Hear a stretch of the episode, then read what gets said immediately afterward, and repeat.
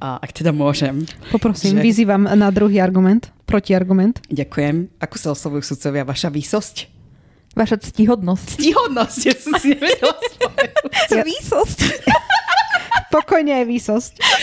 Uh, ja som inak išla povedať, že vaša honorabilita, ale mne už zjavne šíbe z niečoho iného. Takže vaše veličenstvo.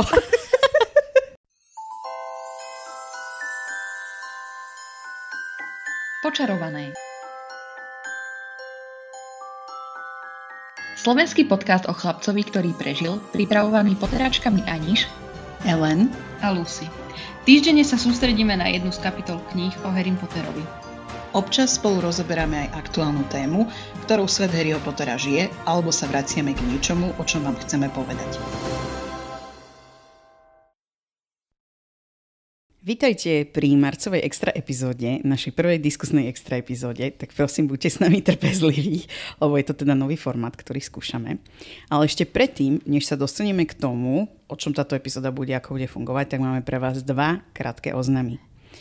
Jeden sa týka toho, možno ste to zachytili, že Anchor sa momentálne, teda to je tá platforma, ktorú používame na robenie podcastov, sa pretransformoval na Spotify for Podcasts a tá zmena pre vás je, jedno, je pomerne malá a to je, že automaticky pri každej epizóde to teraz bude generovať otázku, že čo ste si mysleli o tejto epizóde, čiže pokiaľ my ju neprepíšeme, tak bude taká statická, tak len aby ste vedeli, že po každej epizóde sa teraz budete môcť vyjadriť.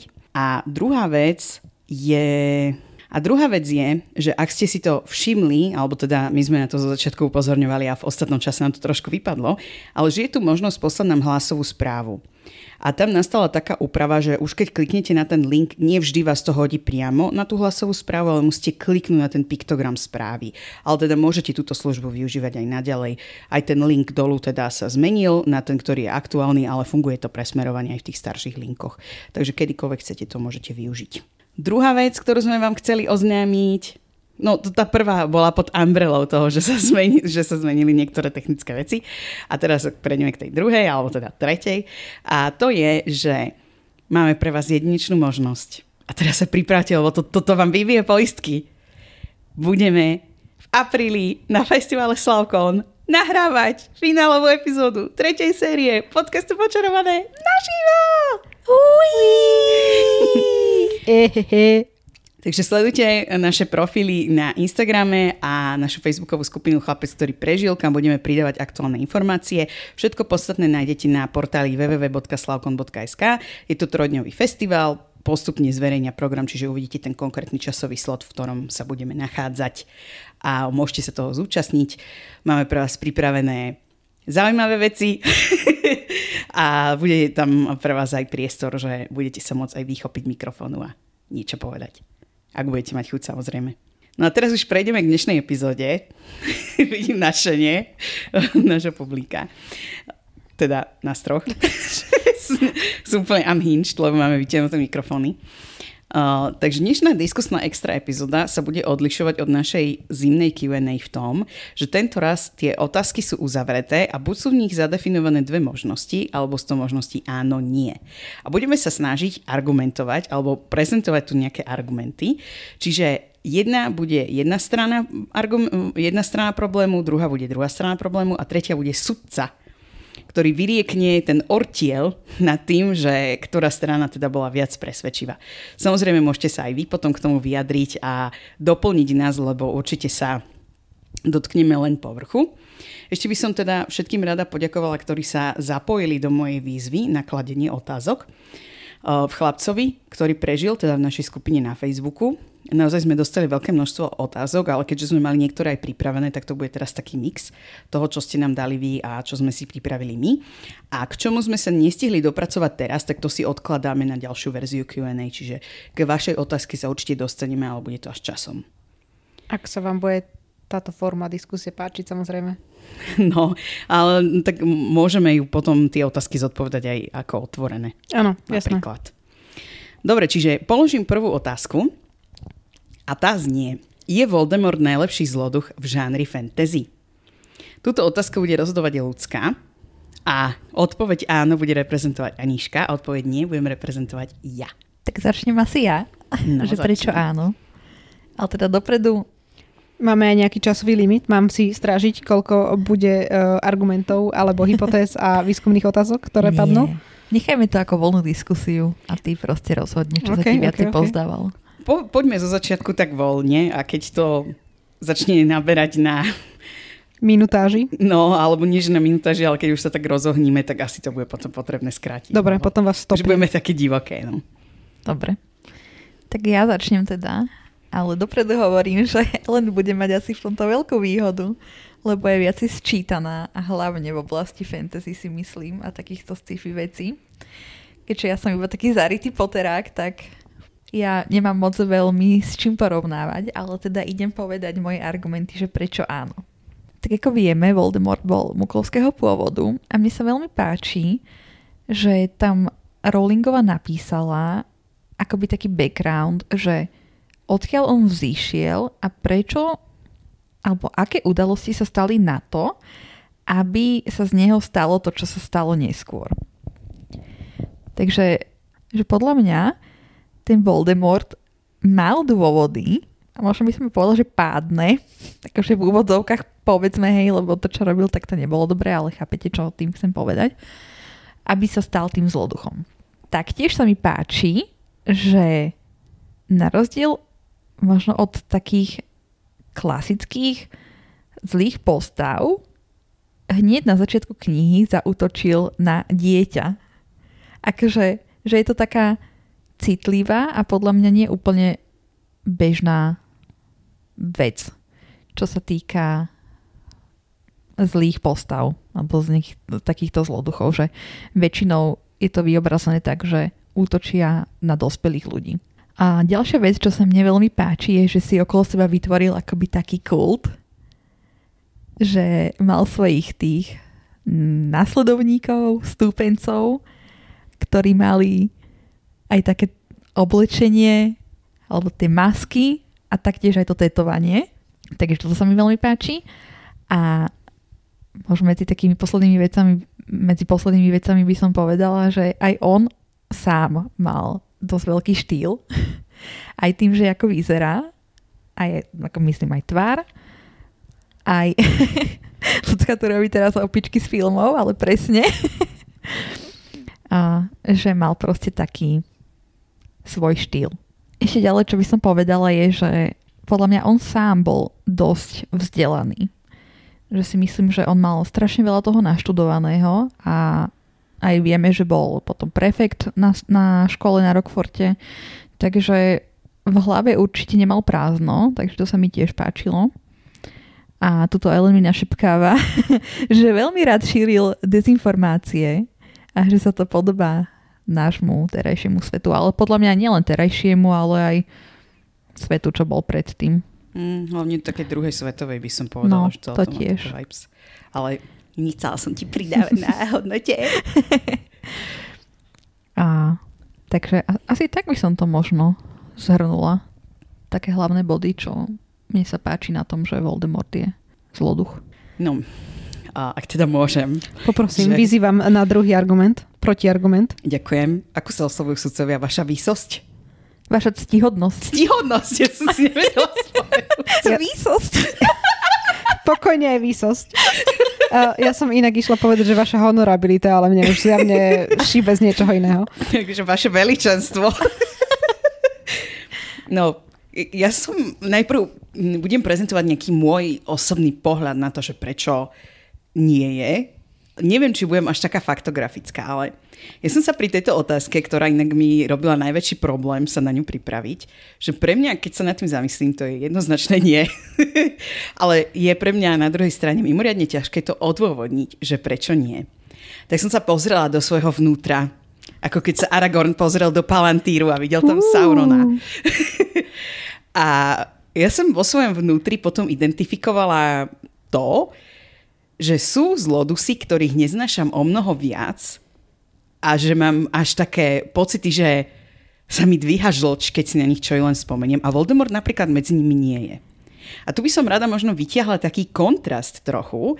A keď sa tak nad tým zamyslím, že kto je podľa mňa úplne že ultimátne najhorší zloduch, tak to je buď Joffrey Baratheon, lomeno Lannister, alebo Ramsay Snow. Že keď si spomeniem na týchto záporákov z Game of Thrones, až v reakcii, Anička, až v reakcii. Ja, Nie, až v No. reakcii. ale Až v reakcii. mimo. No mimo. Jak bola to otázka? Že či je najlepší zloduch vo fantasy. Dobre. Dobre. No a keď si spomeniem na týchto dvoch záporákov, tak pocitujem až nenávisť. A to je podľa mňa aj tým, že boli veľmi dobré v tých knihách alebo v tých seriáloch budovaní a že je tam množstvo malých detajlov, ktoré ma nútilo ich neznášať. Kdežto ten Voldemort je taký silý šašo, ktorý sa tam zjaví občas. No všetko má nejaké gorily, ktoré to tam idú proste riešiť. Že príde mi to také, že ako keby ten Voldemort bol hlavne nejaká bublina, nejaký jeho kult. Ale že aj tá jeho nejaká motivácia mi nepríde až taká hrozivá. A čo ja teda považujem za dosť také komické, a už som to tu aj spomínala medzi rečou, že mňa napríklad vždy pobaví, ako jemu naozaj záleží na tom ich vzdelaní a vždy ich tam straší až koncom roka. A že on je naozaj aj tým, že je to kniha pre deti, tak tých prvých pár rokov je taký zloduch z rozprávky, ktorý sa tam zjaví, sa tam poškerí a potom ho aj tak porazia. No a skúšala som ešte tak na záver možno, že sa zamerať na to, že čo je vlastne tá jeho motivácia. A tá jeho motivácia je v podstate strach zo smrti. Kdežto niektorí tí zlodusy majú možno také komplexnejšie tie motivácie, keď nehovorím, že strach zo smrti nie je komplexná vec, lebo to je akože veľký existenčný prvok, ktorý každý rieši do istej miery. Ale že príde mi to tak, taký slabý dôvod. A keď sa na to pozerám, že keď ho tak porovnám s nejakými ostatnými zloduchmi, tak vždy mi vyjde práve ten druhý zloduch ako ten hrozivejší. Napríklad Sauron, ktorý do veľkej miery tiež ho ako tam nevidno a vidíme iba nejaký jeho guns, nejakú prenesenú moc. A ešte spomeniem niekoľkých a už potom ti dám slovo na reakciu. Že napríklad, keď si aj pomyslíme, že to porovnanie s tým Grindelwaldom, tak podľa mňa Grindelwald, ktorý je ešte vlastne zloduch v rámci tohoto univerza, teraz knižný Grindelwald, hej, že mi príde, že aj tá motivácia jeho je taká ho- hor- horšia než eh, tá Voldemortová. No a myslím si, že by mal oproti Voldemortovi navyše aj Joker a dokonca aj uh, Hans Landa z ex Inglorious Bastards to bolo. Tento mi príde tiež ešte hrozivejší, ak ste to nevideli, je to uh, film Nehanebný bastardi. neviem, Bastardi, kde on bol vlastne ten uh, hlavný nácek zloduch.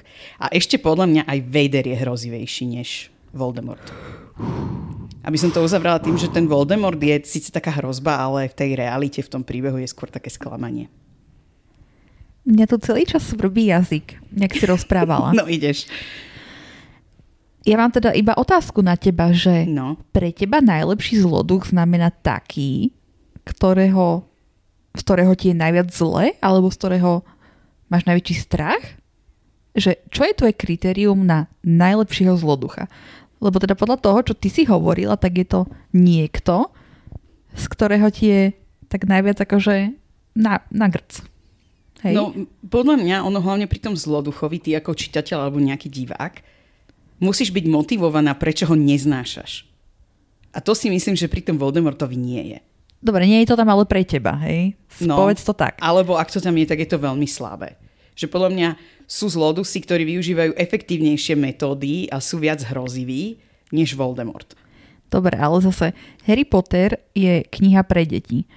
Takže musíš podľa mňa to trošku aj vylevelovať, akože dať na rovnaký level, že porovnávaš Jokera, ktorý podľa mňa není, to není určené pre deti, hej? Ale bol tam Kde- v žánri fantasy bola otázka. To áno, ale zase vieš, keď ideš porovnávať dve veci, tak by si ich mala dať na rovnakú úroveň aspoň. Že ty hovoríš, že Voldemort je strašne slabý zloduch, ale je strašne slabý zloduch aj z pohľadu dieťaťa, ktoré číta toho Pottera? Vieš, no jasné, že teraz sa nám zdá, keď už máme rokov jak... No. ale, ale keď to číta to dieťa, tak podľa mňa je to celkom desivé, lebo napríklad ja teraz poviem ti príklad, ale z filmu, hej, z, z jednotky. Hej, hovorila si to minule, No. že si sa najviac bála tej hlavy. No tej poslednej e, časti No. proste, že ja som to normálne pretáčala, lebo ja som sa proste toho strašne bála. Takže zase keď si to vezmeš z tejto strany, že pre tie deti je to podľa mňa dosť hrozný zloduch. Vieš, a ty, ty ho teraz porovnávaš s fantasy, ktoré nie sú pre deti určené. Takže z toho pohľadu to chápem, že tebe to príde slabé, ale keby že to dáš na rovnaký level, tak možno to tak nebude nakoniec. No ale napríklad, podľa mňa, keď sme teda pri tom detskom fantasy, tak v Narnii, tej prvej časti, no technicky v druhej, hej, mm-hmm tá čarodejnica, ktorá tam bola, bola podľa mňa o mnoho hrozivejšia ako Hej. Voldemort. Aj to, aj vďaka tomu, že používala, keď sme teda pri tom filme, aj v tom filme používala úplne iné výrazové prostriedky, že to bolo proste pre mňa viac desivé. Mm-hmm. Aj to, že ona teda tam prostredníctvom toho Edmunda riešila tie ostatné deti, tak to bolo pre mňa o mnoho viac hrozivé, než nejaký smiešný Voldemort, ktorý sa tam zjaví na poslednú kapitolu v každej knihe. Mm-hmm. No chápem, to je, čo som hovorila ja na začiatku, že ty to vieš tak lepšie porovnať, keď si viac si taká sčítaná než ja. Ale teda to mi išlo stále tak, eh, jak ty si rozprávala na jazyk, že ako, čo je to pre teba ten zloduch, že podľa čoho určuješ, že je top. Ale dobre, tak už sme si to vykomunikovali. Ale podľa mňa ty argumentuješ o mnoho lepšie ako ja. Oh, ďakujem. Takže vaša ctihodnosť, váš názor. Mm, no, tak akože toto je veľmi zapeklitý eh, prípad, si myslím a by som to najradšej odročila, ale nezvoláme nejaké plenárne zasadnutie alebo niečo také. akože obidve ste predviedli argumenty, ktoré sa mi zarili do mozgu a ktoré mi tam teraz vrtajú. A veľmi dlho som bola naklonená k tomu, že poviem, že Ellen to podala lepšie a dala oveľa lepšie argumenty. Práve z toho titulu, že teda áno, vo fantasy ako takom podľa mňa nie je Voldemort a ani z prezentovaných argumentov nie je Voldemort uh, najhlavnejším alebo teda najhorším zloduchom, akého poznáme. Ale otázka bola, že či bol najlepší. No počkaj, po, no, nie najhorší. Ako, ja to chápem v takom tom istom slova zmysle a prosím nevyrušovať, lebo strhnem body. Na druhej strane tá argumentácia od Aničky, ktorá prišla, že teda porovnávajme porovnateľné, je podľa mňa veľmi dobrým vodítkom, ako viesť túto diskusiu ďalej. A myslím si, že v detskom fantazii, keď ja tak rozmýšľam nad všelijakými vecami, tak ten Voldemort tam je dosť desivý. Ako proti iným knižkám. Súčasne si ale nemyslím, že je najhorším zloduchom fantasy, alebo teda najlepším zloduchom fantasy, ako znela otázka. Uh, a teda otázka nerátala s diskusiou o detských fantasy zloduchoch, ale brala do úvahy všetkých zloduchov. Takže bohužiaľ túto, toto, túto výhru musím uh, teda zadeliť Ellen a jej reakcií na to, že teda nie je najlepším zloduchom fantasy. Ale do ďalšieho kola by som poprosila, že či je Voldemort najlepším zloduchom detského fantasy. Mm. Súhlasím. Súhlasím aj ja. Hej. A je to taká výhra, ktorú odovzdávam naspäť do plénu. Je to také pirhovo víťazstvo toto. Môžeme si ho podeliť. Tak. Dobre, druhú otázku Túto sme my síce mali pripravenú, ale položila ju aj naša posluchačka Zuzka, čiže shout out. Kto bol lepším učiteľom obrany proti čiernej mágii? Túto otázku bude posudzovať Aniška. V pravom rohu za Remusa Lupina budem ja.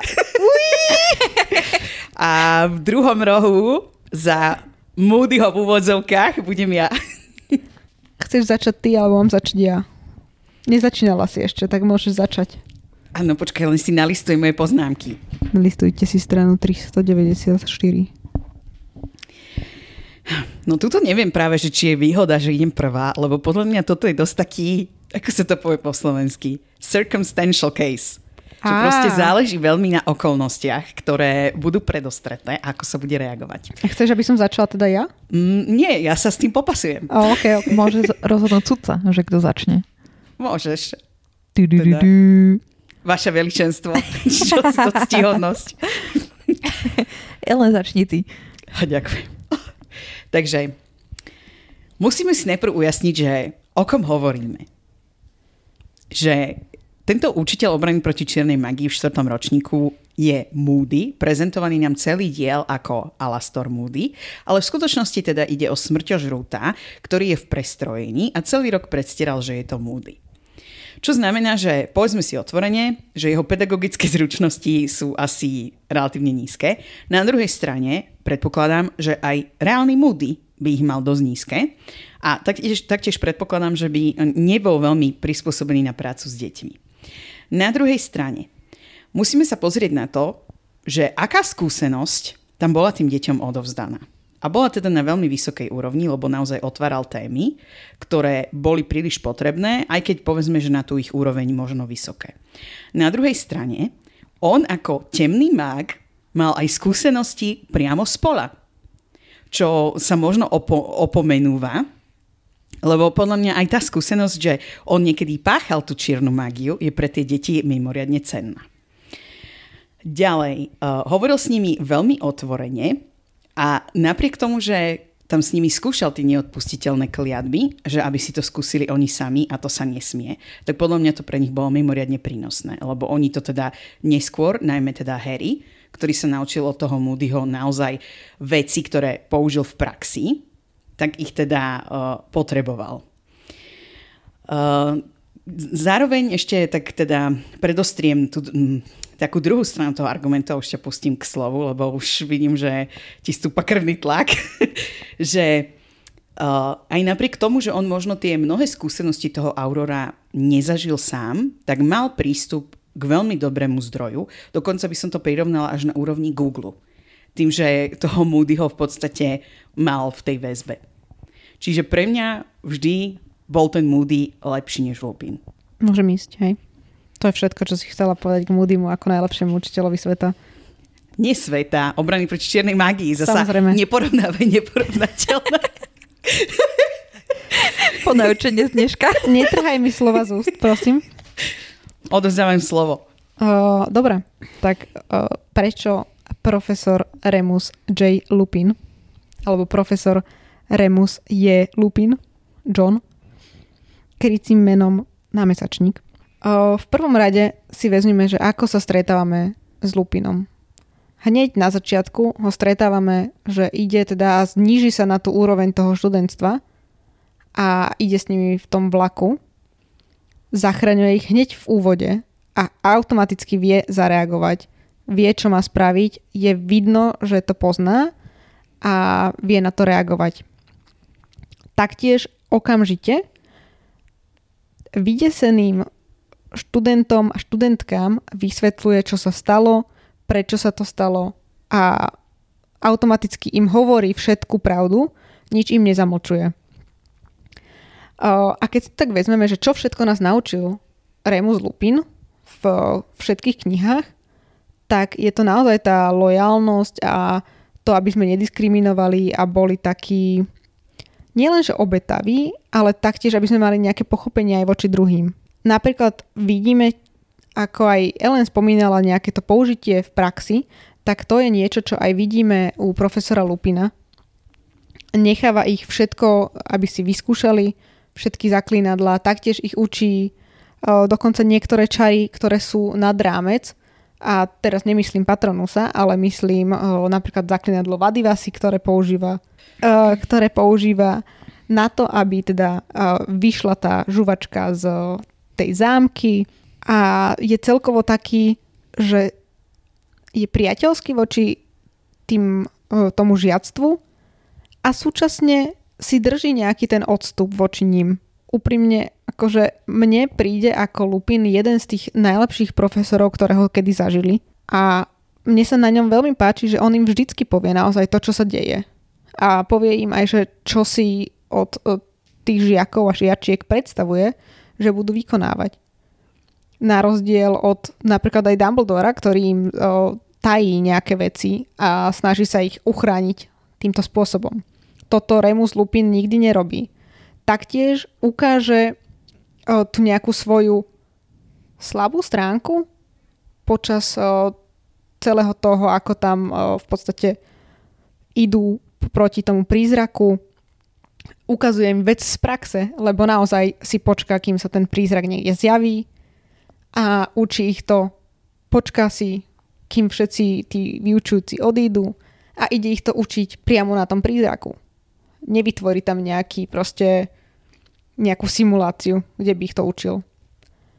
No a tento prízrak o, v podstate koho tam posiela ako prvého? On ešte zvyšuje tým študentom a študentkám aj sebavedomie, lebo ako prvého, kto im to ide predviesť, si zvolí Nevila, ktorý má teda sebavedomie na úrovni mňa, ale ktorý má naozaj nízke sebavedomie. A vieme, že je prosto doničený od toho Snape'a. A vieme, že teda na veľa percent sa tam zjaví ten Snape. Ale on ho podporuje, dodáva mu motiváciu, povie mu, že mu verí, veď učili sa, ako sa to správne robí, celé to kúzlo a že tam bude. Keby hoc čo sa stalo, tak tam bude a nepovie mu úplne dopredu, že čo všetko sa stane. Ale prosto on tam je a nechá toho Nevila, aby si vybudoval nejaké to sebavedomie. O, ďalej robí to, čo by naozaj vyučujúci mali robiť a často to nerobia a to je, že on aj na záver po tom, čo ich všetko možné naučil, tak hodnotí ich za to, čo sa mali naučiť.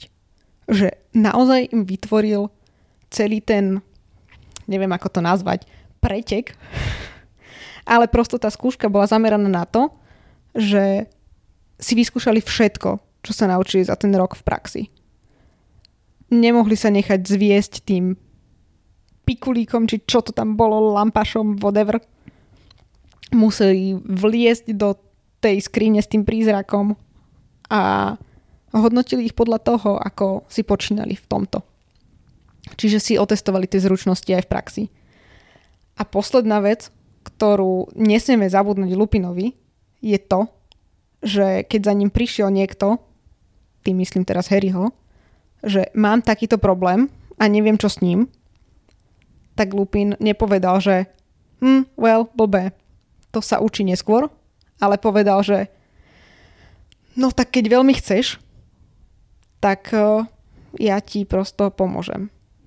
A bude to ťažké a na 98% to nezvládneš, ale keď chceš, ja ti tú šancu dám a môžeš to vyskúšať. A v podstate, keby ho to Lupin nenaučil, tak sme skončili po tretej knihe. Tam by nebolo pokračovanie ďalej lebo by tam umrel Harry, Hermiona aj Sirius v tej časti, keď tam prišli dementory. A môžeme sa o tom ďalej baviť ešte XY hodín, ale... Chcete ešte nejakú diskusiu medzi sebou? Áno. Ja by som rád reagovala na moju Aha. oponentku. Dobre. Nie je to tu civilizované. ale nie. Um, akože m, tvoje argumenty podľa mňa boli veľmi pádne. Na druhej strane by som ale podotkla, že v jadre veci sú Moody v úvodzovkách aj Lupín podľa mňa veľmi podobný. Lebo na jednej strane, ty si tu spomenula, že Lupin im dával nejaké soft skills, alebo teda aké sú to meké zručnosti, teda, že tam podporoval tú nejakú zdravú atmosféru v triede, že tam ako keby dobíjal Nevilovi to sebavedomie.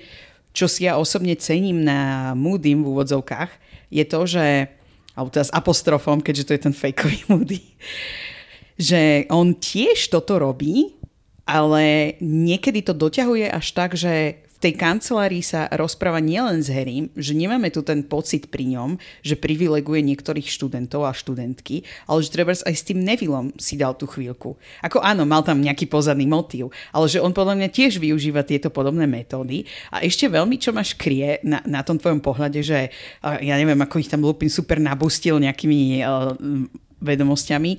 Keď sa na to pozrieme vecne, Lupin ich naučil také veci, ktoré potrebovali na ten test reálne to, čo využil Harry konkrétne z Lupinových hodín, lebo samozrejme on mu dal tú veľkú lekciu, čo sa týka Patronosa pomimo, ale zase na druhej strane aj Moody mu veľmi pomáhal pomimo tých hodín, je to, že mne to príde, že okrem toho trojčarodníckého turnaja v tom príbehu v podstate tie veci Harry veľmi nevyužil.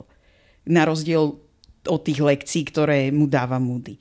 Lebo on sa na to zameral naozaj v takom hľadisku, že aj napriek tomu, že vedel, že sa chystá ten Voldemortov návrat, tak on ich na to veľmi dobre vybavil. Kdežto ten pikulík mu môže akorát tak, vieš čo. OK. Beriem tvoj posledný argument, že ten pikulík mu môžeš, vieš čo? Ale o, súčasne nemyslím si, že Remus Lupin očakával návrat Voldemorta. Akože áno, nejak tajne ho očakával, ale nemyslel si, že príde ďalší rok.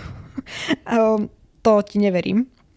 Akože to, tomu neverím, že, že by si to myslel. A... Ja len rýchlo, že mm. mne skôr išlo o to, že on nedával nejaký dôraz na to, aby sa učili viacero kategórií ano, rozumiem. na tej hodine. No. Ale teda ide o to, že uh, Lupin uh, išiel skôr o tom a riešil to, čo mali preberať. Kdežto Moody z nejakých kurikulárnych predstav a ročných plánov a školského učebného plánu odišiel k pikulikom. No ale naučili ich to, čo potrebovali. Uh, OK, ak ich naučil to, čo potrebovali, tak mi prosím vysvetli, kto z nich potreboval kedy použiť Avadu Kedavru. A nepovedz mi Potter. To je jedna vec. A ďalšia vec je, ako ich to učil. On tam traumatizoval koľko študentstva?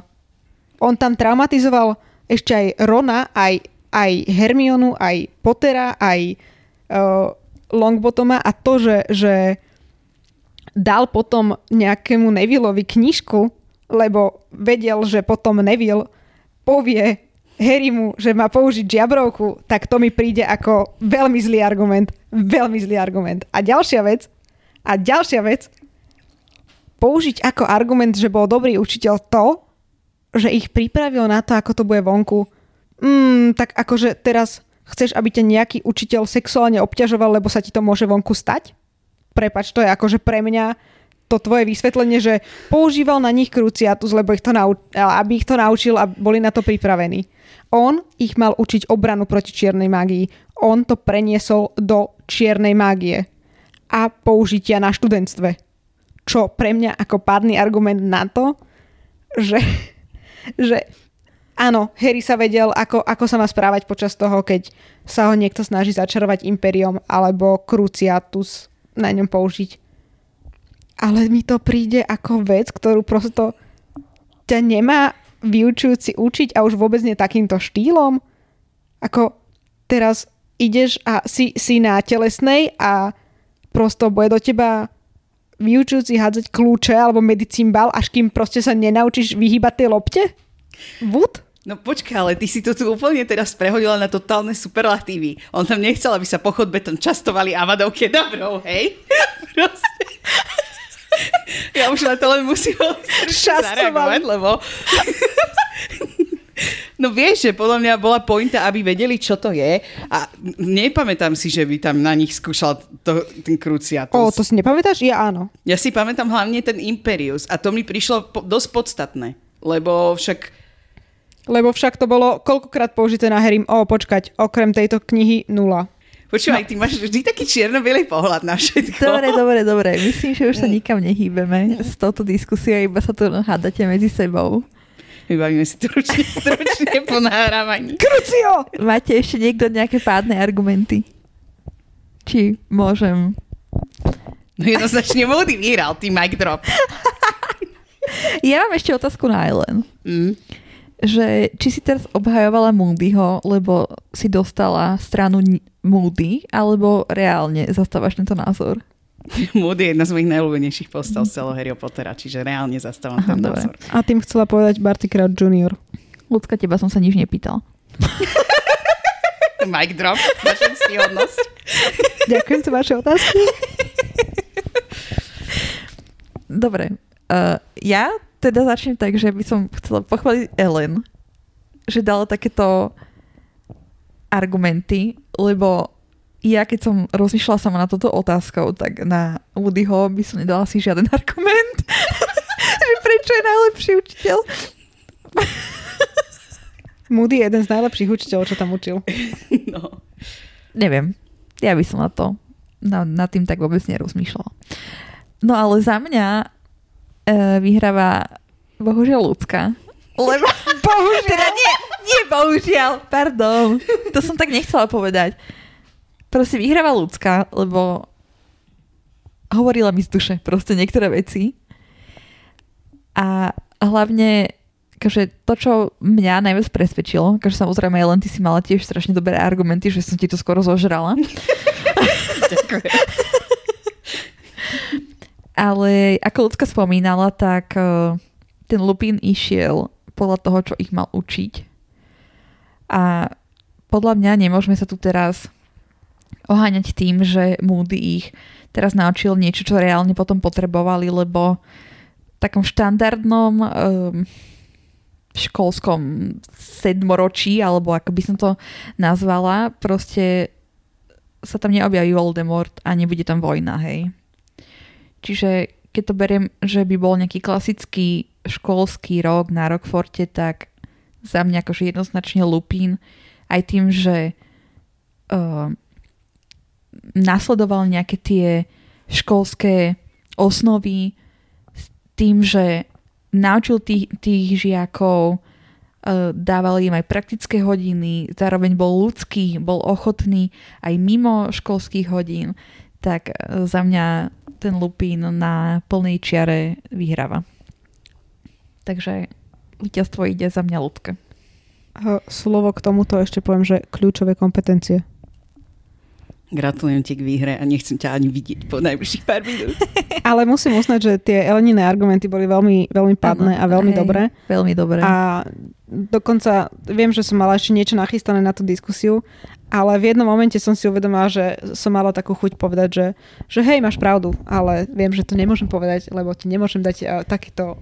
Uh, lebo to je automaticky, že uznávam, že ty hovoríš to správne v debate.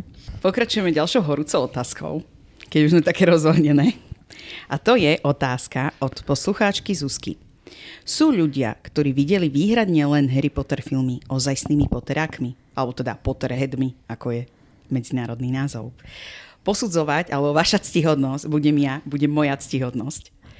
Uh, odpoveď áno bude reprezentovať ľudská a odpoveď nie bude reprezentovať Aniška. Dobre, tak ja začnem asi. V prvom rade si myslím, že sme všetci jedna komunita a nevidím dôvod, prečo by sme mali uh, robiť ešte väčšie rozdiely medzi sebou a ideme sa deliť na tých dobrých a tých lepších lebo mi to príde ako absolútne zbytočné. A myslím si, že zastávame všetci to isté. Máme radi všetci Harryho Pottera takého, akým je. Takže tam nevidím dôvod, prečo by sme mali sa teraz ísť hádať ohľadom toho, že či sú fanúšikmi alebo nie. Rovnako je to aj vo všetkých iných fandomoch.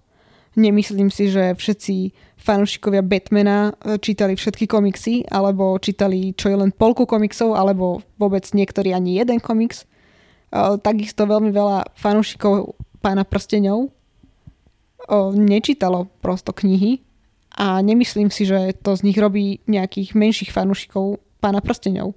Možno majú menšiu znalosť toho sveta, ale nemyslím si, že to robí z nich nejakých menších fanúšikov Rovnako tak si dovolím povedať, že teraz ideme sa porovnávať, že ty si čítal Harryho Pottera iba ja raz a ja som ho čítala 2865 miliónov krát a v takom a takom preklade, tak ja som o niečo lepšia. V tomto ja absolútne dôvod nevidím.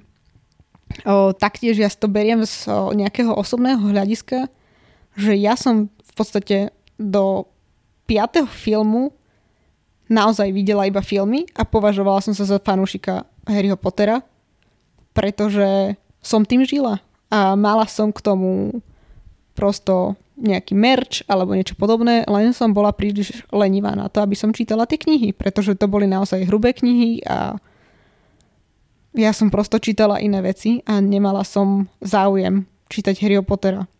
No a taktiež si myslím, že strašne veľa tých podstatných vecí je ukázaných aj vo filmoch. Naozaj, akože nie je to tam spracované až tak, ako v knihách. Nie je to tam ukázané do takej hĺbky, ale to podstatné, čo si má človek odniesť, je naozaj aj v tom filme. A ide o to, aby teda sme zachovávali to priateľstvo a lásku, tak ako nás to učí celkovo Harry Potter, či už je to kniha alebo film, tak ja si myslím, že nepoďme sa deliť na to, či je niekto lepší fanúšik ako niekto iný. Ale poďme sa zjednocovať. Ďakujem za vaše otázky. Dobre, takže ja zastávam názor, že ľudia, čo videli iba filmy, nie sú ozajstnými fanúšikmi. A budem sa opierať o to, že otázka bola, že či sú ozajstnými fanúšikmi. Že ja absolútne neupieram fakt, že ak niekto videl filmy, tak je fanúšik. Akože kľudne beriem, že je fanúšik Harryho Pottera. Ale ak by sme mali niekoho nazvať ozajstným fanúšikom Harryho Pottera, tak za mňa je to niekto, kto čítal tie knihy, pretože na rozdiel od filmov je tam strašne veľa scén, ktoré okolo filmu ani nešli.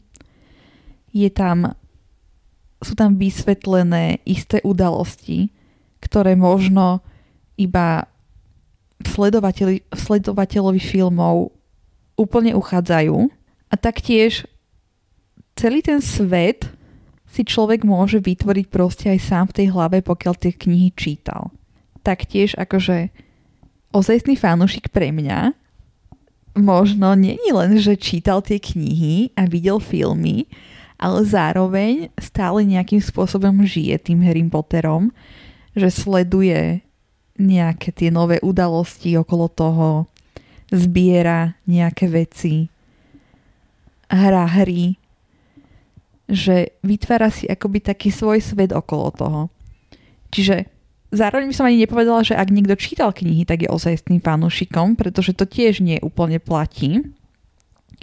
Ale ak teda je otázka, že či je ozajstný fanúšik človek, ktorý videl iba filmy, tak za mňa je odpoveď nie, ale zároveň tvrdím, že nestačí iba prečítať tie knihy a teraz sa budeme tu tváriť, že je niekto ozajstný fanúšik. Ale ak je niekto ten ozajstný fanúšik, tak podľa mňa tie knihy prečítané má. Ľudská, ja by som ťa len ako súdkynia poprosila, že aby si sa zamerala viac na fakty, než na emócie v tomto kole. Áno, mm, ja sa len chcem spýtať teda, že, že kto je naozaj ten ozajstný fanúšik v tvojom ponímaní ak to nie je človek ani čo čítal knihy iba, ani človek, čo iba videl filmy, lebo to mi príde také, že ideme tu charakterizovať, tak si charakterizujeme prvotne ozajstného fanúšika, lebo pre mňa je ozajstným fanúšikom niekto, kto o sebe povie, že je fanúšik. Uh, takto. Nechcela som tým povedať, že teraz keď niekto prečítal knihy, tak není fanúšik. Ale vieš, niektorí ľudia prečítajú knihy a koniec, že čítali to raz a ďalej tým vôbec nežijú, že toto by som ja nenazvala, že to je ozajstný fanúšik. Ja si myslím, že taký človek ale sám seba nenazve fanúšikom. A podľa mňa, ak sa človek nazve fanúšikom, tak za mňa osobne je ozajstným fanúšikom. Aj napriek tomu, že napríklad nečítal knihy. Lebo potom môžeme skloznúť do toho, že tu budeme riešiť už socioekonomické podmienky daného človeka, či si niekto do, dokáže dovoliť ísť do všetkých uh, Wizarding Worldov, alebo nie. No to Lebo... som takto nemyslela, hej. No, Áno. Presne ja som vysvetlila, že čo je pre mňa ozajstný fanúšik, že si okolo toho vytvára nejaký svoj svet, že tým žije, že to stále sleduje, že to stále znova číta, že to stále znova pozera, že možno si zbiera aj nejaké veci, hrá hry, hej, ale nehovorím, že ten človek musí robiť všetko naraz, hej. Ale podľa mňa mnoho fanúšikov a fanúšičiek tie filmy pozerať dookola a nazývajú sa fanúšikmi bez toho, aby čítali dané knihy. A podľa mňa to je úplne validný dôvod, prečo sa nazývať fanúšikom. Oni tie filmy, niektorí ľudia tie filmy sledujú, to nie je ani že raz ročne, oni ich sledujú niekedy aj že dvakrát, trikrát ročne a idú stále a to isté. A to pre mňa je znakom osajstného fanúšika, či chceš alebo nechceš. Bez toho je mi jedno, že napríklad nevedia ani čítať. A pre mňa už aj malé deti, ktoré len pozerajú filmy, tak sú fanúšikmi, pokiaľ tie film, filmy pozerajú radi a radi žijú ten svet. A nemusia na to čítať Harryho Pottera. Nemuseli ho čítať, nemuseli im ho čítať rodičia. Dobre. Veď ja som povedal hneď na začiatku, že OK, že taký človek môže byť fanúšik.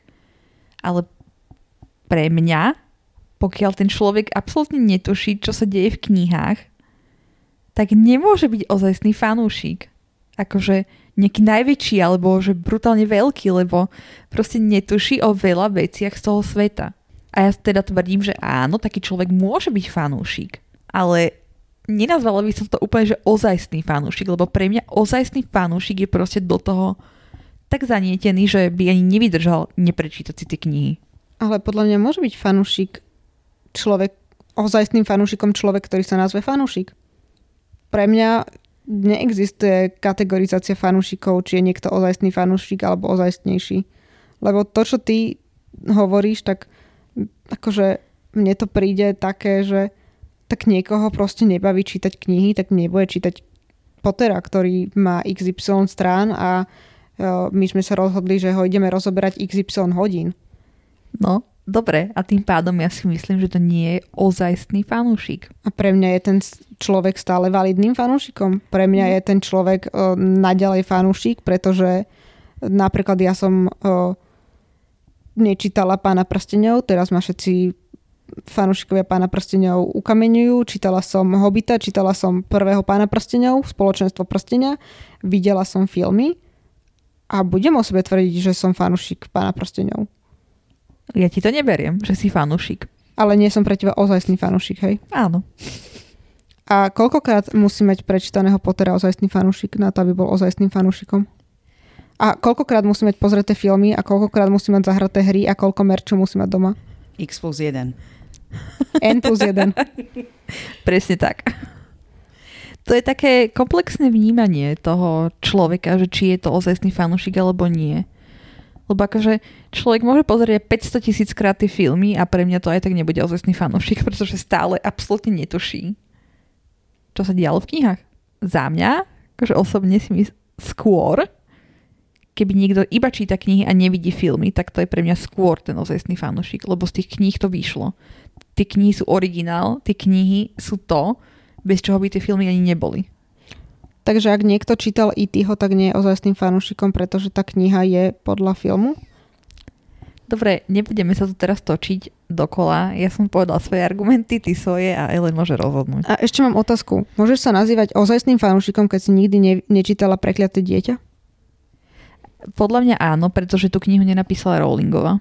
Pre mňa to není súčasť Pottera. Proste. Nie je môžem sa k tomu vyjadriť. Ako ukazuje sa mi tu z týchto, zatiaľ čo sme tu mali z týchto diskusí, že Aniž vie fakt dobre argumentovať. Ďakujem. Lebo ako som to tak počúvala, som aj zatvorila oči, aby som sa tu nečkerila počas toho. Tak musím povedať, že Aniž podala tie argumenty v takej kocke.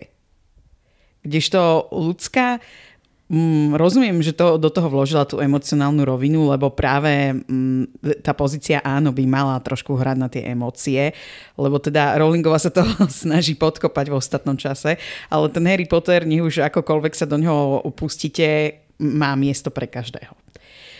Čiže ťažko sa mi na to reaguje, lebo ty si aj na záver používala skôr otázky spätné, než vlastné argumenty. Čiže Najradšej by som rozhodla, že um, lepšie argumenty prezentovala Aniš, ale na druhej, si strane, na druhej strane si myslím, že v tej filozofii Harryho Pottera by tá správna odpoveď mala byť áno. Čiže dám to ľudské. Ja by som ešte chcela doplniť, že ja to nikoho nehitujem, že proste ano. zastávala som tú uh, stranu, že to je ozajstný fanúšik, ale samozrejme, že ja si teraz nemyslím, že ak ste niekto pozreli iba filmy, že ste není naozaj fanúšik, akože proste musela som tu teraz tú jednu stranu obhajovať, tak som išla úplne že do krvi. Ale samozrejme nemám takéto vyhrotené názory. A ja by som chcela povedať, že pre mňa toto bolo mimoriadne ťažké, pretože ja mám rada všetkých ľudí a sú pre mňa fanúšikovia aj ľudia, ktorí videli iba filmy, ale predsa len musíte čítať aj knihy. hej, hej. Ja by som ešte možno na záver podotkla, eh, že čo ma tak trochu mm, čo mi tak napadá, že by ešte pri tejto téme bolo dobré spomenúť, je napríklad, že niektoré mm, oblasti fanúšikovstva majú aj také špeciálne kategórie. Napríklad, keď sa rozprávame o doktorovi Hu, tak tam sú dve špeciálne kategórie fanúšikov. Jedni sú tzv. dvíkovia, ktorí videli len tie nové generácie doktora Hu od toho rebootu. a teda pokračovania moderného. Od 9. doktora. Áno. A potom sú tzv. Whovians, ktorí majú buď spätne napozerané, alebo s tým doktorom Who vyrastali. Kdežto pri tom Harry Potterovi ja neregistrujem, že by niečo takéto existovalo. Zatiaľ.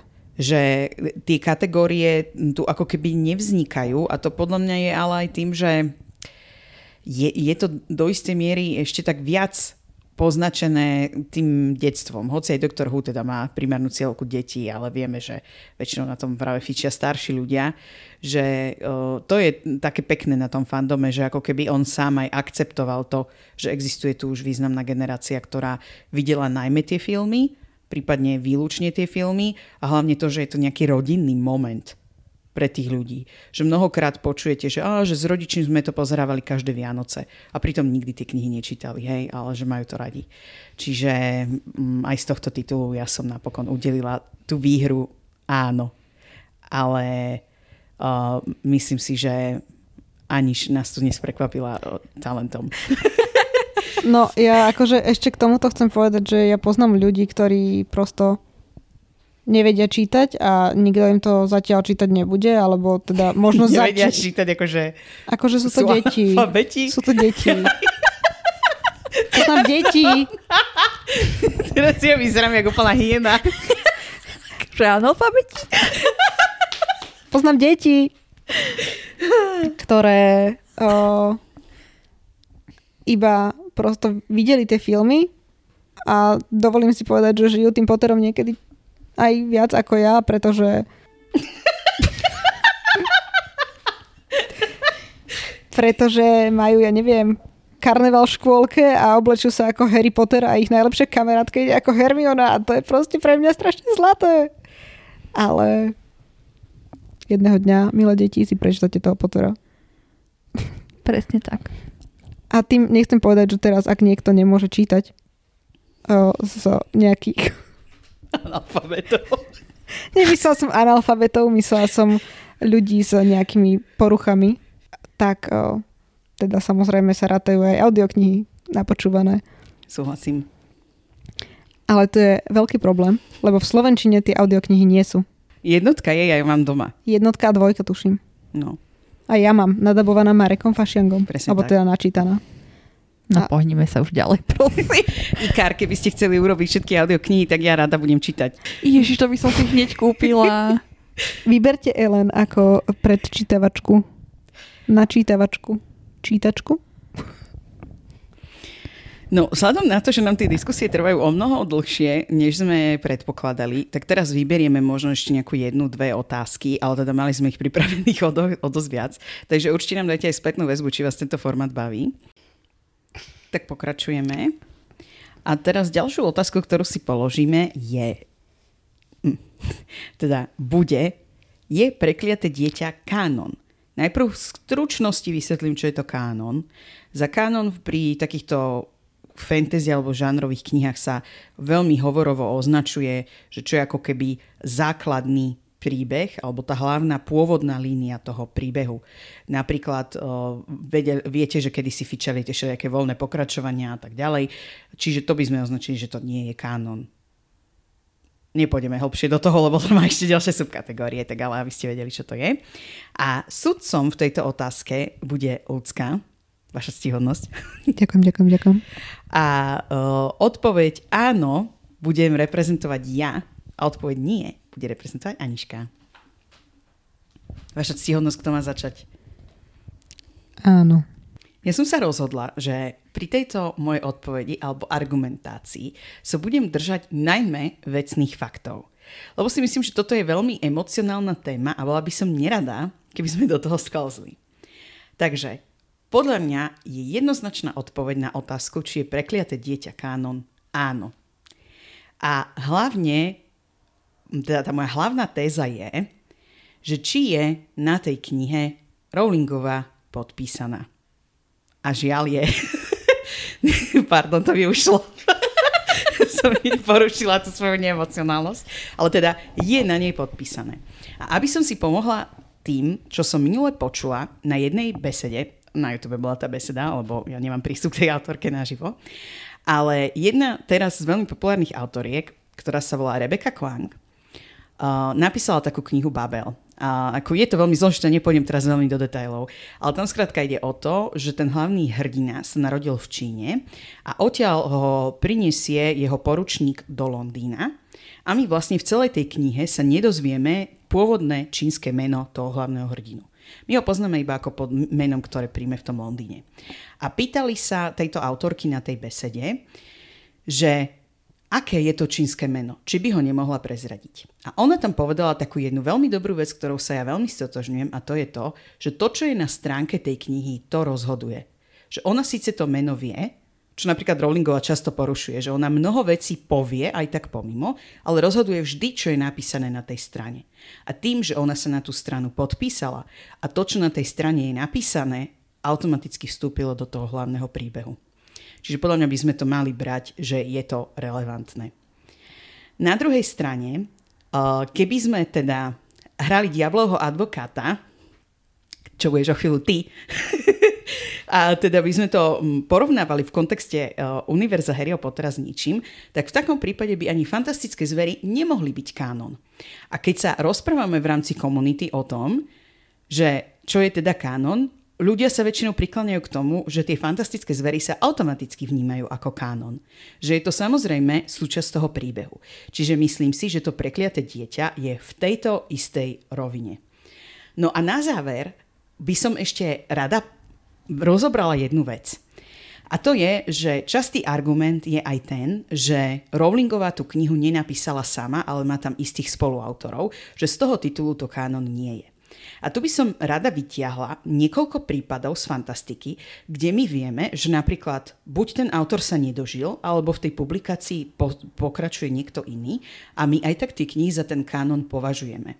A to je napríklad či už spomínaný Tolkien, a teda jeho ten Tolkien Estate, kde jeho syn sa chopil tých diel a pokračoval na základe otcových poznámok, ale máme to aj pri ďalších fenoménoch, ako je napríklad Duna, kde pokračoval syn Franka Herberta, alebo kde je to úplne podľa mňa najznámejšie, je Koleso času, kde tých posledných pár dielov už ten autor nedopísal a sám určil Brandona Sandersona, aby to za neho dopísal a odovzdal mu komplet poznámky.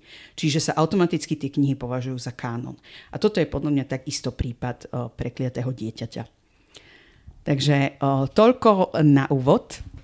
Tak ja idem prekvapivo zastávať stranu nie, nie je to kánon a idem presne vyťahnuť toto, čo si ty teraz hovorila, že ona tú knihu nenapísala, ona sa na ňu iba podpísala. A to je podľa mňa veľký kameň úrazu. A to si myslíš, alebo to vieš? Dobre. Prosím, neprerušovať, prosím, neprerušovať. Ticho v súdnej sieni. Lebo vás nechám odviesť. To je veľký kameň úrazu, pretože podľa mňa v tomto strašne veľa zahral fakt, že fanúšikovia začali tlačiť, že by chceli nejaké pokračovanie. A zároveň, keďže ona tú knihu nenapísala, tak je aj ten štýl iný. Prie, príbeh, priebeh je iný a je tam strašne veľa nezrovnalostí. Takže to, že na nejakom kuse papiera je nejaký jej podpis je pre mňa absolútne irrelevantné, pretože keď to nedáva hlavu ani petu, tak môže aj stokrát tam napísať to meno. A akože, ako som hovorila, podľa mňa tam strašne zahral, zahrali, akože zahral, zahral rolu fakt, že tam išlo dosť o peniaze, pretože už sme si všimli teda, že svet Harryho Pottera riadne zarába začali zarábať už tých, tie prvých, tých prvých 7 kníh.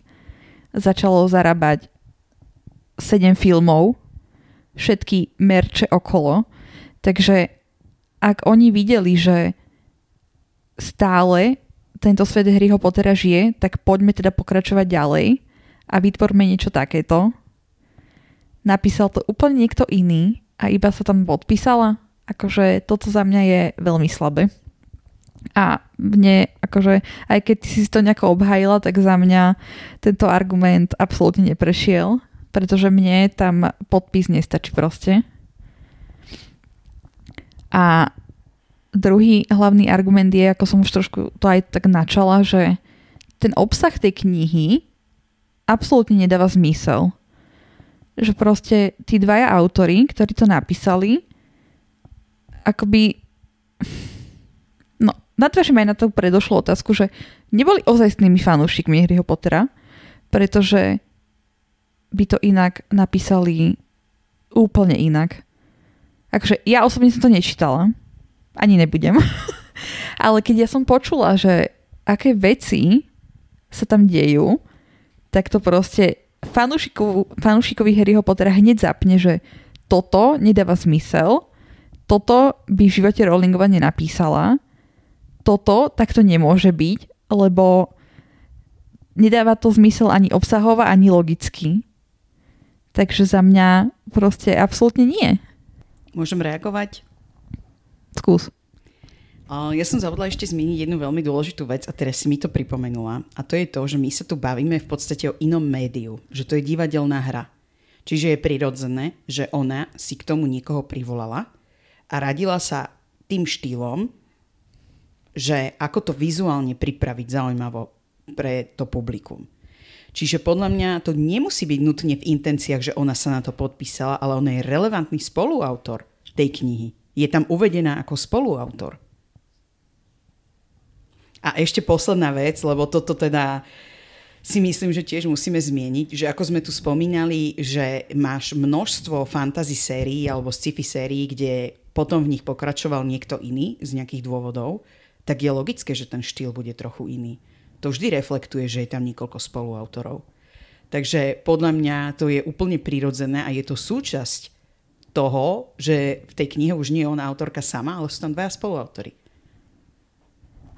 Akože ja rozumiem tomu, že ten štýl je tam iný, ale akože poprvé ona stále žije, hej, takže ona keby sama chcela niečo dodať k tým prvým siedmým knihám, tak by to napísala už tam. Buď na konci 7. knihy, alebo by napísala to pokračovanie ona. Že mne proste to celé Cursed Child prišlo, že idú ďalej dojiť tie peniaze, ale jej sa to už nechcelo robiť. Tak to napísal niekto iný a ona tam iba šláhla svoj podpis. Pretože ja viem, že ty teraz obhajuješ, že áno, je to kanon, ale ty sama proste musíš uznať, že tie veci, čo tam sú, nedávajú absolútne zmysel. No dobre, ale my tu teraz neposudzujeme to obsah toho, o čom to je. My sa bavíme o tom, že či to je kánon alebo nie. A tým, že ona je na tom podpísaná, rozhoduje stránka knihy a tým pádom to ten kánon je. Nehovoriac o tom, ale nebudem to teraz otvárať, lebo si pokazí moju dobrú argumentáciu. Čo som ešte chcela v rýchlosti teraz na to reagovať, bolo, že No, že tam je podpísané, tak je to kánon, si vravela. Áno, mala som ešte jeden. Aha, že teraz nechcem to nadhodiť, lebo si tým podľa mňa pokazím tú argumentáciu, ktorú som to predložila, ale o nej je známe, že ona po 7 knihe povedala, že pre ňu je to dan a že už nebude pokračovať. No. Čiže to, aká motivácia je za tým, je podľa mňa irrelevantné, ale keď už ona to vydala a podpísala sa na to, tak to znamená, že je to kánon. Dobre, akože ak ideme na to papierovo, tak dobre, je to kánon. Ale ak ideme na to takým vnímaním podľa mňa väčšiny fanúšikov, tak väčšina fanúšikov to absolútne neberie ako kánon.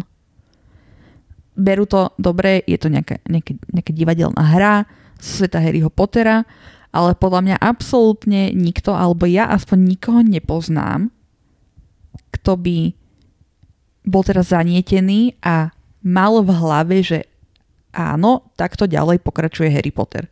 Podľa mňa všetci, alebo väčšina, sme takí, že pre nás Harry Potter skončil siedmou knižkou a koniec. Že ten zvýšok, hlavne Cursed Child, je že brutálny doplnok a fantastické zvery sú podľa mňa tiež také, že na hrane že napríklad tú knižku, tú samotnú malú knižku, čo napísala Rowlingová, tak to beriem akože kanón, hej, to, čo tam je popísané. Ale už ten scenár a tie filmy sú už zase také, že aspoň pre mňa, také dosť na hrane. Ale pokiaľ, to tam, pokiaľ tam je niečo, čo tam dáva zmysel, že mne osobne to aspoň pasuje do, do tej nejakej logiky Harryho Pottera, do nejakého plotu, že sedí to aj s tým, čo bolo napísané v tých siedmých knihách, tak beriem, ale zároveň akože tá dvojka fantastické zvery, tak to bolo tiež to je brutál od veci. No to už si Ale aj dobre. ty teraz od veci. A som od veci aj ja, hej. Čiže poďme naspäť k tomu Cursed Child, že za mňa stále nie. Že proste mne to meno na papieri proste nestačí. Hlavne, ak tam sú dve iné mená a ona sa tam iba dopodpísala. To nevieš. Konec? Všetko? Áno. Áno. Takže ste sa bili iba o to, či je tam podpísané alebo nie je, hej? OK, zaujímavé. Uh, no, takto vám to poviem. Akože dali ste dobré argumenty, uh, ale už len z toho titulu, že Anička povedala v jednej časti, že áno, Ellen, máš pravdu, tak uh, to musím automaticky dať Ellen. Lebo akože keď povie jeden z tých, čo zastávajú aj nie, povie, že áno, v tomto máš pravdu a potom to berme ako kánon, tak automaticky si podkopala samu seba. Ja viem, že to je nepríjemné, ja viem, že, že ja nemám rada prekliaté dieťa, ja som to čítala a celkovo to nerobí v podstate absolútne nič celým siedmým knihám, lebo to rozoberá príbeh Scorpiusa a Albusa, ktorí sa tam potulujú a premiestňujú sa časom, čo je teda hlúposť, ako sme si už povedali mnohokrát. Ale mm, naozaj nejde o to. Ide o to, že je tam podpísaná a je automaticky autorkou alebo spoluautorkou daného diela a keďže je na tom podpísaná, tak to bohužiaľ zjavne ako kanon brať musíme. Nemusíme. akože ne, nechám to na, na každého uvažení, že či to bude brať ako kanon alebo nie, ale rovnako potom nemusíme brať ako kanon žiaden z filmov, pretože Však to ani neberiem ako kanon. Kanon sú knihy. 1 až 7. Však to, čo je vo filmoch, není No. vždycky pravda. No toto je diskutabilné, lebo my vieme, že Rowlingová mnoho vecí tým filmárom vysvetľovala ešte do väčšieho detailu, než bolo v knihách. To je to, ako sme sa rozprávali v jednej z tých epizód, že uh, tam v tom filme je jasne vidno, že Červochvost použije prútik na to, aby mm-hmm. sa zmenil na toho animága. To predpokladám, že je jedna z vecí, podobne ako Metlobal, čo ona im vysvetla podrobnejšie. Čiže tie filmy, to je tiež také zvláštne, že či to je kanon alebo nie, ale ja by som povedala, že asi aj áno. Ale Podľa- podľa mňa to treba brať strašne s rezervou, lebo No je to adaptácia. Je to adaptácia. A menili tam aj niektoré veci, takže Áno. také otázne, ale v niektorých veciach by som to považovala za kanon. ja by som filmy považovala za nejaký dovetok kanonu Mm. a myslím si, že bohužiaľ za takýto dovetok musíme považovať aj prekliaté dieťa a bohužiaľ aj fantastické zvery. Lebo akože ja nesúhlasím ani s jedným, aby bolo a prekliaté, z- prekliaté zvery. Uh, fantastické zvery písala čisto iba Rowlingová? Fantastické dieťa. No prvé písala, aj druhé. Až tretie písala so Stevom Closeom. No, dobre, ale predsa len akože Ellen povedala veľmi padný argument v tom, že toto je naozaj písané ako divadelná hra, s čím ona nemá skúsenosti. A písala to ako úplne iný štýl. to, akože OK, ale vieš, keď tam sú dejové veci, ktoré nedávajú zmysel, tak to je iná vec. Dejové veci sú aj v knihách, ktoré nedávajú zmysel a sú tam. Dobre, ale nie až tak koncentrované. Tak podľa mňa si to len nevnímame na, alebo nevšímame na tých siedmých knihách, keď sú tam nejaké Jak nevšímame, však máme podcast a ideme kapitolu po kapitole, ktorú rozoberáme úplne do detajlov. Áno, ale sú tam proste veci, ktoré sú nekonzistentné alebo ktoré nedávajú zmysel, len ich neriešime až tak, ako keď sme proste boli 10 rokov alebo koľko hladní po nejakej novej informácii zo sveta Harryho Pottera, ktorá potom prišla a sklamala nás. A myslím si, že toto veľmi zatieňuje ten náš úsudok. No, ale prečo by, prečo by to zatieňovalo náš úsudok? Veď to je to hlavné, že to prišlo a sklamalo nás to, pretože to nemá ani hlavu, ani petu. Lebo my sme boli tak presítení všetkými fanfikmi a všetkým týmto, že my sme už podľa mňa stratili aj pojem o tom, čo bolo vôbec v Harry Potterovi. A, Ale nestratili. a držali proste- sme sa toho, že čo chceme a čo máme vyfabulované my už v hlavách a tým, že ona spravila niečo, čo nám sa nepačilo, tak sme to automaticky odsudili. No, No keď pozri. Sa, prepáč, ale keď sa o nejakých 5 rokov dostaneme k tomu prekliatému dieťaťu, tak sme si mali niečo ošetriť aj na tú debatu tam. Áno. Malý, malý. Akože ja ho nemám rada, hej. Tu teraz verejne prihlasujem a prehlasujem, že uh, nie som zastancom prekliatého dieťaťa, nemám rada celú tú trapl, čo sa tam deje. Elenin obľúbený faktor, že áno. A prosto najradšej by som bola, keby to nebol kanon, ale bohužiaľ z tých argumentov, ktoré ste tu prezentovali, to musím prisúdiť Ellen. Hm. A taktiež musím povedať, že to je ako keby sme povedali, že keď píšete nejaký výskum a píšete z toho niečo a potom sú na tom papieri podpísaní desiatí ľudia a z toho jeden robil mapy, druhý robil ilustrácie a poviete, že oni vlastne nie sú spoluautormi toho tej veci, tak lebo sú na tom spoluautormi, ja neviem, 10%, tak je to, že blbe, lebo sú spoluautormi. A bohužiaľ ona tam je podpísaná. Dobre, ja by som to ukončila tak, že v najlepšom treba prestať a kvalita nad kvantitu. Lebo to je presne prípad Harryho Pottera v posledných rokoch. A ja ďakujem za víťazstvo a Mike Drop som uskutočnila, keď sa mi vyťahol kábel. dúfam, že ma aj bolo počuť, lebo na tomto som si fakt dala záležať, aby to bolo dobre odargumentované. Tak snáď aj bolo. A teraz prejdeme k poslednej otázke.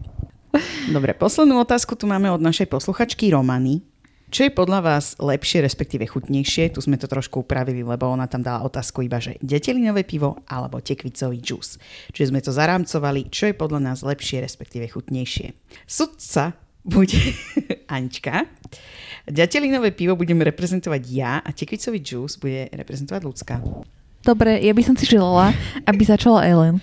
Ďakujem, vaša ctihodnosť. Ja som sa pri príprave na túto otázku zamyslela nad tým, že čo je to vlastne ďatelinové pivo. Lebo keď sa rozprávame o ďatelinovom pive, tak sa rozprávame o slovenskom preklade. A nerozprávame sa teda o anglickom ekvivalente butterbeer. Čiže ja ako keby to teraz budem exkludovať a budem sa venovať tomu, čo podľa mňa bolo ďatelinové pivo a prečo si myslím, že je lepšie. Vaša ctihodnosť, nesmejte sa. Námietka, námietka. Takže, čo vo vás evokuje slovo ďatelinové pivo? Neviem ako vy, ale my keď sme boli deti, tak v nás bol najväčší highlight, keď proste okolo nás rastli nejaké rastliny, o ktorých sa proste tradovalo, že sa dajú jesť. Ako napríklad pastierská kapsička, agátový kvet, ľudská tu prikyvuje úplne, Ticho, nepodkopávaj moju autoritu. Alebo keď ste sa učili pískať cez list zo skorocelu, Z skoro celú? tak z nejakej tej ostrej trávy. Ostrá tráva. Skoro celé je iné. Ospravedlňujem sa, defense či čo si, budeš mať slovo neskôr. A to bolo pre nás úplne najväčší zázrak. A preto ja som si vždy predstavovala, že to ďatelinové pivo je jednoducho nejaký nápoj z nejakej jedlej ďateliny. Čiže preto to pre mňa malo taký rozprávkový a úplne úžasný nádych. A zároveň, ako vizuálne, ani vizuálne, som si to predstavovala, že to vyzeralo ako žabý slis. A teraz, aby som uviedla, čo je to žabý slís, tak tí, ktorí ste pozerávali majstra N ešte ako deti, on tam vždy pil takú žiarivo zelenú malinovku ktorá sa volala hovorovo žabý slíz, hej. A ja som si vždy predstavovala, že to ďatelinové pivo je také úplne osviežujúce a úplne také napenené a že to chutí ako žabý slíz. Alebo teda, že je to žavý slíz. A preto sa mi to vlastne vždy tak veľmi hodilo do toho Harry Pottera a vždy som to chcela ochutnať, lebo si myslím, že by to bolo o mnoho lepšie ako tekvicový džús. Že by to bolo také osviežujúce na jazyku, že by to bolo mierne také bublinkové a že by vám to tak pukalo na jazyku a že by to nebolo ako keď otvoríte malinovku a o pár hodín už je vyprchaná, ale že by stále bolo také osviežujúce a že by to bolo také lahodné a že by vám to veľmi chutilo. Takže odozdávam slovo. To všetko? No, No, O, OK, OK, OK. No, takže k protivníkovi e, na ďateľinové pivo teda idem zastávať stranu tekvicového džúsu. A prečo je tekvicový džús lepší? Alebo Chutnejší. chutnejší? OK. Um, vezmeme si to takto. Ďateľinové pivo sa nachádza iba na lokalite menom 3 metly a väčšinou ho nevydáme mimo Rockvillu. Kdežto, áno, máme flaškové ďateľinové pivo, ale to je tak všetko. ďakujem, ďakujem. Keď vidím tvoj pohľad, tak uh, mi to nedalo. Ale tekvicový džús je niečo, čo sa nachádza naozaj že všade. Pijú ho na raňajky, pijú ho na obed, pijú ho na večeru, uh, pijú ho neustále v tých knihách a ešte aj uh, ho pijú počas uh, cesty na Rockford alebo z Rockfortu. A je to naozaj jeden z najobľúbenejších nápojov v, v čarodenickom svete a je obľúbený medzi všetkými vekovými kategóriami. Súčasne z tekvicového džúsu sa vám nestane to, čo sa stalo z ďateľinového piva, že sa vám budú opíjať škriatkovia. Čo je pre mňa veľmi veľké pozitívum. Pretože to nemá zjavne žiadne stopy alkoholu, na rozdiel od toho ďateľinového piva, ktoré tu ideme tlačiť prosto študentstvu, ktoré to ešte nemá čo s tým robiť. Tekvicový džús bol spomínaný taktiež aj, že ho nosili Siriusovi, keď teda bol na úteku, alebo teda sa ho snažili nejako vyživiť. Takže vidíme, že je naozaj obľúbený. A taktiež nesmieme zabúdať na to, že tekvicový džús musí mať nejaké blahodárne účinky a musí byť plný antioxidantov a všelijakých vitamínov a minerálov. A ja som si ho vždycky predstavovala ako nejak... A chápala som ho ako nejaký čarodenický ekvivalent pomarančového džúsu pre muklov. Pre čarodeníkov. Čarodenický ekvivalent pomarančového džúsu pre muklov. Hm? Áno, dobre to hovorím. že tekvicový džús je to isté pre čarodejníkov ako pomarančový džús pre muklov. No, Len dobre to hovorí, áno. OK. Čo sa ti nezdá? Súdca chápe. Pokračujte.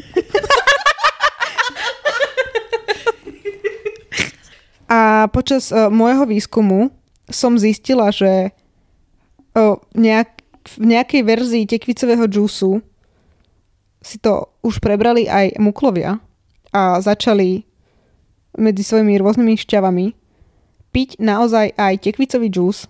Nie je teda taký lahodný ako ten náš, samozrejme čarodenický, ktorý je ešte aj docukrený. Ale tento ich čarodenic, teda nečarodenický tekvicový džús je naozaj, že vyšťavená tekvica, ktorá má veľa blahodárnych účinkov, či už na vlasy, trávenie alebo kardiovaskulárny systém. A myslím si, že ďateľinové pivo sa nemôže pochváliť ničím iným ako kopou cukru a kopou o, všakovakých iných vecí, ktoré tam sú, ale neverím, že majú nejaké vitamíny. A nemyslím si, že je teda vhodný pre všetky vekové kategórie. A taktiež si nemyslím, že je natoľko populárny. A vieme, že napríklad tekvicový džús je aj v Amerike, pretože je spomínaný v, vo fantastických zveroch. Tekvicový džús. A taktiež je spomínaný vo Francúzsku. Takže to je niečo, čo je obľúbené medzi čarodenickou komunitou ako takou. Za to ďateľinové pivo máme doložené iba vo Veľkej Británii. Ďakujem. Mm, Ja by som sa možno mm, v mojej odpovedi začala zaoberať tým, že čo je chutnejšie. Lebo podľa mňa práve ďateľinové pivo jednoznačne vyhráva. Tekvicový džús neviem si predstaviť, ako môže chutiť dobre, to po A. Po B, tu sa rozprávame o nejakom školskom prostredí, kde zaručenie ten džús riedia. A to by som si pozerala ten argument, že neriedia. Lebo aj keď ho multiplikujú kúzlom, tak je menej potentný, alebo ak sa to povie. Ďalej, čo si uviedla argument. že som tu nasrdená kvôli takej svarine. že, čo si uviedla argument, že by sa potenciálne mohli z detelinového piva opiť aj študenti a študentky, tak to je blbosť. Tam je to jednoznačne vysvetlené, že škriatkovia ho ako keby nevedia stráviť a s nemajú nejaký enzym, ktorý to rozkladá. A myslím si, že aj detelinové pivo má blahodárne účinky, lebo pivo vzniká kvasením, čo znamená, že minimálne na trávenie je dobré. Sound Korean to me, že nemajú nejaký enzym na to. Čiže to len tak na úvod. Nech sa páči, môžeš reagovať. Zabudla som, čo som chcela povedať na to tvoje. Uh, ale ja si myslím, že uh, tekvicový džus sa taktiež predával aj vo flaškách. Tak ako ďatelinové pivo. A čo to má s tým? Takže nepoďme tu riešiť to, že či je nejak akože menej potent kvôli to, alebo menej silný ten tekvicový džus kvôli tomu, že môže byť riedený. Aj ďatelinové pivo môže byť riedené. Si myslíš, že Madame Rozmerta, keď chce zarobiť viac, tak uh, ho nerozriedi? Má nejakú hejkolu miesto kofoly. Určite nie, lebo sa to dováža v súdoch. som si istá. Ale čo chcem povedať k tomu tekvicovému džusu, že som ešte nevidela školskú jedáleň, kde by povedzme bol nejaký džus k, ne, k nejakému jedlu, aby nebol rozriedený. Ale toto nie je úplne, že, že džus, džus. To je zase len ako naše chápanie džusu. Ja tomu rozumiem, že to je nejaká šťava prosto. Že to nie je 100% džús, ktorá je vylisovaná tekvica tam. Ale je! Nie. A čo tam potom je? Jablko? Ale veď tam sú rôzne veci v tekvicovom džúse. Ako pre mňa je tekvicový džús ekvivalent, keď si niekto v lietadle, nejaký Rakúšan, sorry, dá paradajkový džús s korením. To ma vždy ide z toho poraziť, keď to vidím. To je podľa mňa úplný ekvivalent tohto, že si na to dajú ešte korenie a to tam exujú ráno, také rozriedené, hnusné. Ale už idem na to emocionálne. Ospravedlňujem sa, pán sudca. Čo? Ospravedlňujem sa, sudky. Si ako dovoluješ aj simovať môj gender? si úplne netaktná. Rozkokošená z Každopádne ja si myslím, že obľúbenejším nápojom je tekvicový džús, nakoľko ho máme doložený aj z iných krajín ako z Veľkej Británie. A myslím si, že nech už príde ktokoľvek, tak ten tekvicový džús poznali. Na rozdiel od ďatelinového piva, ktoré je podľa mňa špecifické pre tento alkoholický národ e, Britov.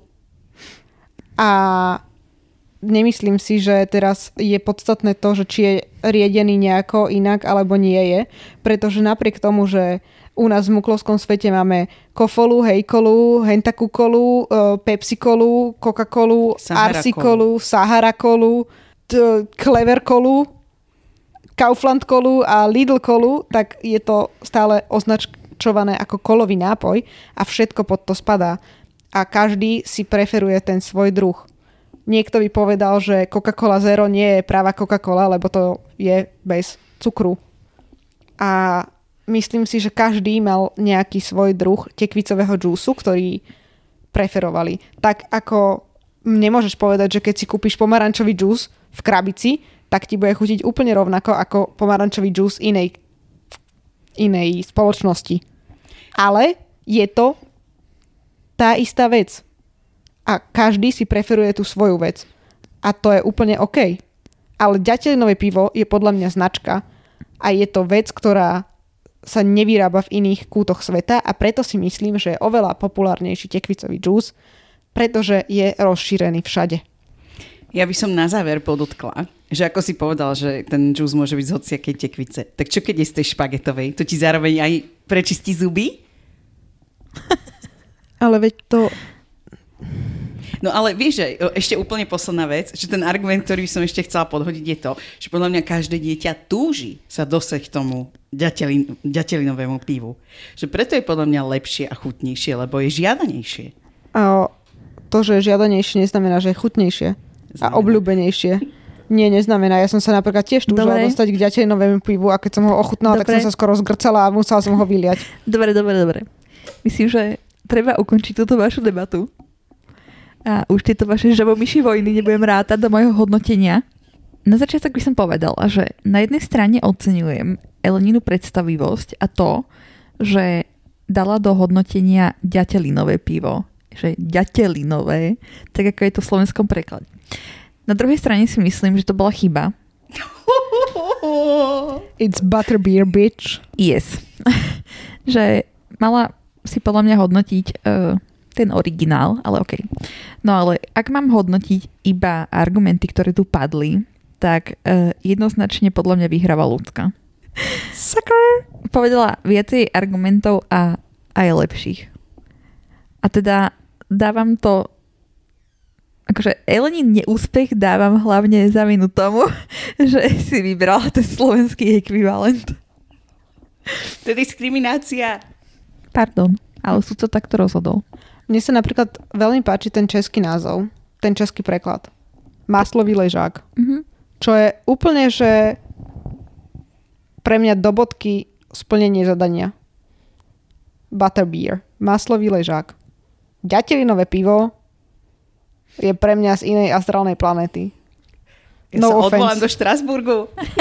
Poženieš to do tak. A ešte by som chcela dodať, že nenavidím tekvice. A ja inak.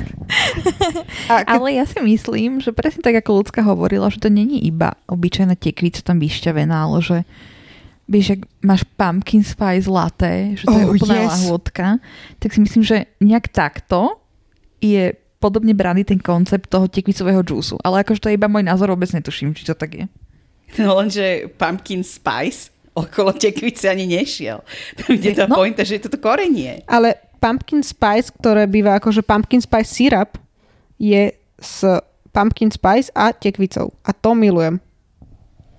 No, Celý ten čiže- sirup. Hej, ono to má podľa mňa iba taký nevábivý názov. Ale presne ako ľudská povedala všetky tie argumenty, si myslím, že je to dosť obľúbené, čiže asi je to dobré.